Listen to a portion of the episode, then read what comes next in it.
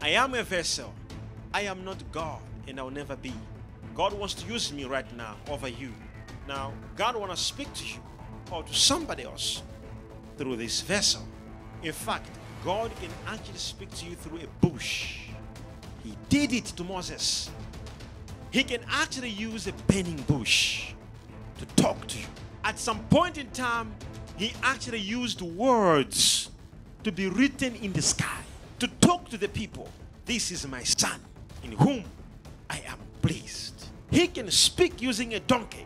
When Balaam was using a donkey, the Bible says the donkey spoke.